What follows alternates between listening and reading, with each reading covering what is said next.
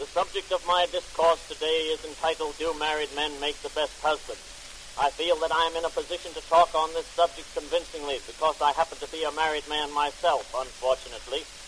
Of course, I'm not bragging about it, and I don't want to say anything against marriage. I don't use that kind of language. Furthermore, I'm really very, very happy. Why, I'm married now. Well, it's almost four years.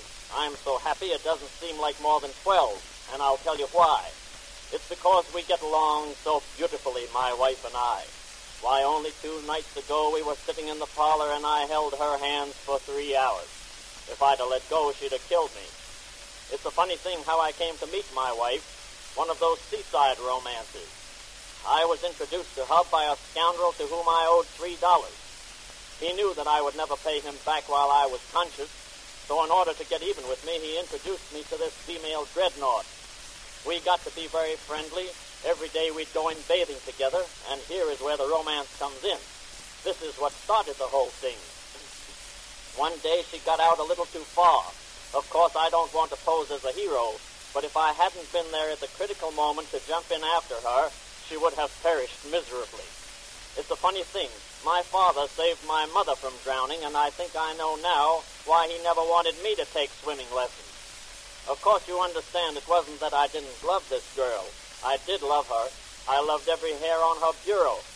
I loved her because she came of a very aristocratic family, one of her uncles being a retired bank president. The judge retired him for eight years. And she loved me. She loved me because I was always so good to her. I spent an awful lot of money on her. Why, I remember taking her out one evening and I spent a dollar and a half on her. Freely. I would have spent more than that, but that's all she had. So I said to myself, having saved this woman's life, I will propose to her and get married. I was out of work anyway, so I picked out a nice evening for the dirty work, and I rang the bell. She met me at the door with a smile spread all over her beautiful map. I had a bouquet of flowers in my hand, some heliotrope, and I gave her this bouquet, and with my voice choking with emotion and love and fear, I talked to her like this. I said, Kitten.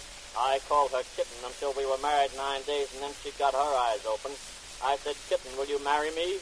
She said, yes. I don't care what becomes of me. So I took her over to the minister, and we were united in the holy bunk of matrimony. Then we started off on our honeymoon, or as they say in French, on our voyage de noces. And my wife, being a very sensitive woman, she didn't want anyone to know that we had just been married, so I let her carry the valise.